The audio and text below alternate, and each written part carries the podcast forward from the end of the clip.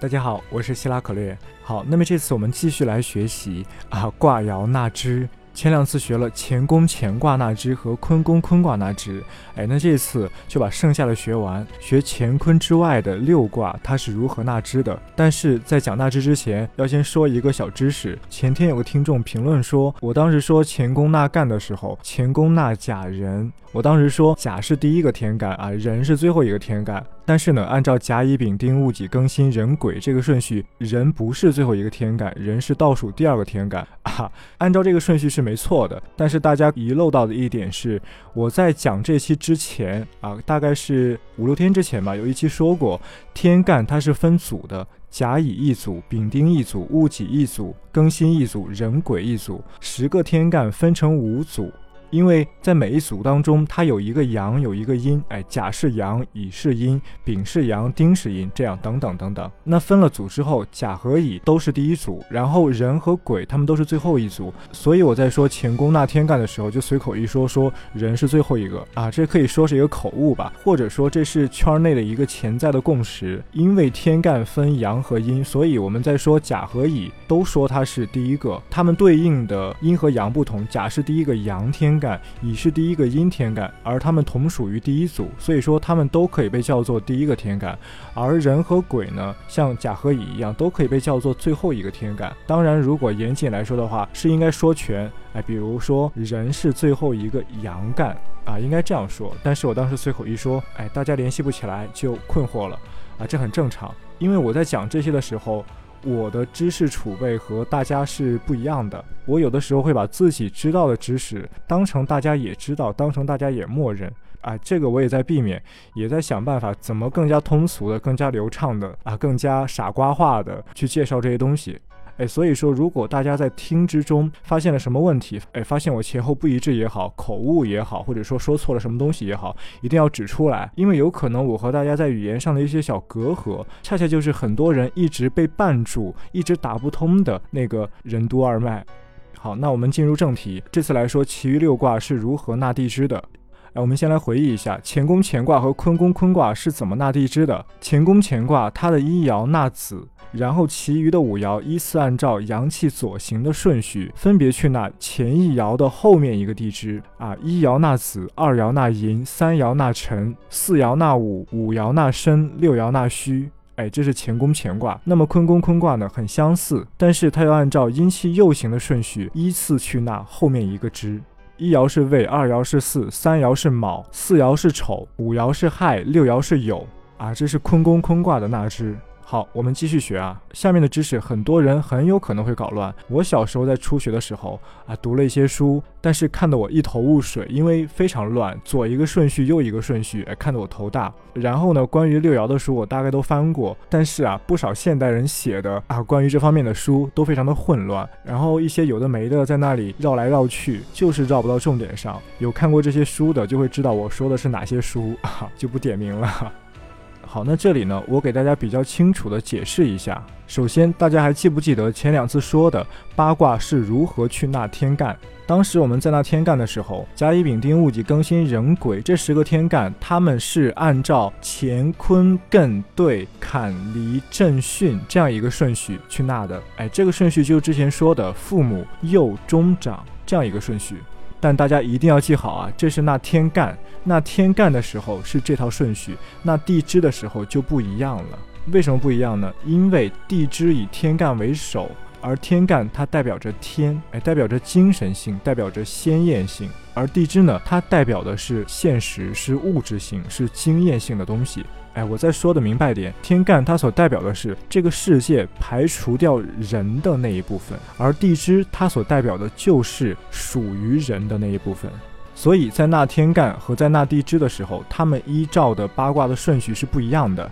在纳地支的时候，乾卦和坤卦前两次已经给大家说了。那除了这两个卦之外的六卦，它实际上是按照伦理道德的次序去纳的。啊，这么说大家可能还是不懂。我举例子啊，比如在我们中国社会，或者在古代社会，一个家族的继承权，无论是平民百姓还是皇宫贵族，他都优先选择嫡长子去继承整个家族，因为从社会学、从政治学上来讲，那有这样一套嫡长子继承制，会有助于整个社会、整个家庭内部、整个系统内部的稳定。所以，古代采用这套嫡长子继承制，那么反映到卦爻纳地支上，就是 就是八卦当中的长子所纳的地支和乾卦完全一样。啊，八卦当中的长子是什么？这个我给大家说过啊，是震卦。那震卦的六个爻和乾卦的六个爻所纳的地支一模一样。比如乾卦一爻纳子，震卦一爻也纳子；乾卦二爻纳寅，震卦二爻也纳寅；乾卦三爻纳辰，震卦三爻也纳辰；乾卦四爻纳午，震卦四爻也纳午；乾卦五爻纳申，震卦五爻也纳申；乾卦六爻纳戌，震卦六爻也纳戌。啊，大家看，这就是伦理道德影响卦爻纳支。哎，这是正卦，这是长子。哎，那么中子呢？中子啊，它实际上就是按照伦理道德上的这样一种长幼的次序继续去纳。长子正卦一爻纳子，中子坎卦就纳长子正卦一爻地支子后面的那个阳支。子后面的第一个阳支是什么？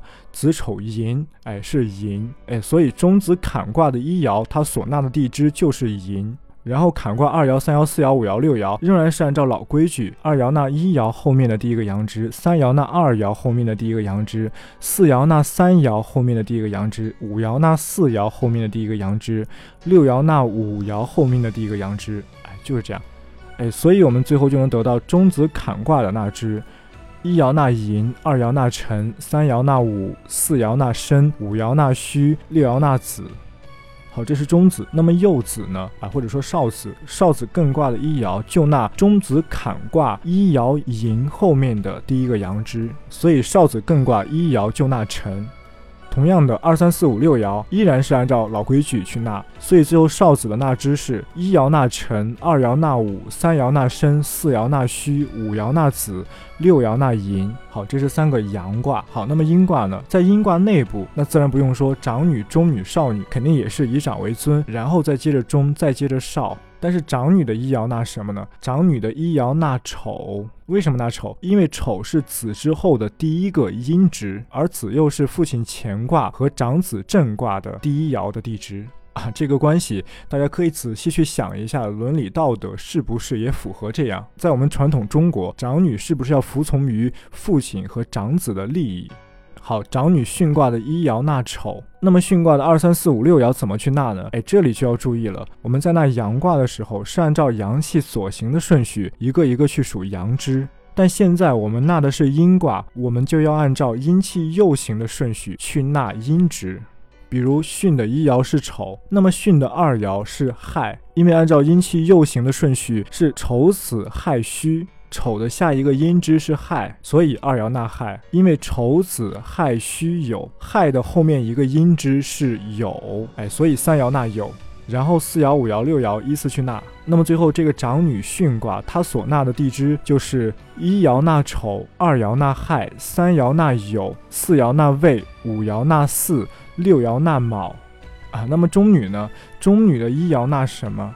中女的一爻相比于长的一爻，应该按照阳气的顺序去数，还是应该按照阴气的顺序去数呢？啊，是应该按照阳气的顺序去数，因为我们现在说的长女、中女、少女这样一个辈分的关系，它实际上是在贯彻乾卦和震卦的意志，是在贯彻阳性的意志，是在贯彻男权的思想、尊长的思想，所以在整体的辈分的排列上，它还是按照阳气所行的顺序去数。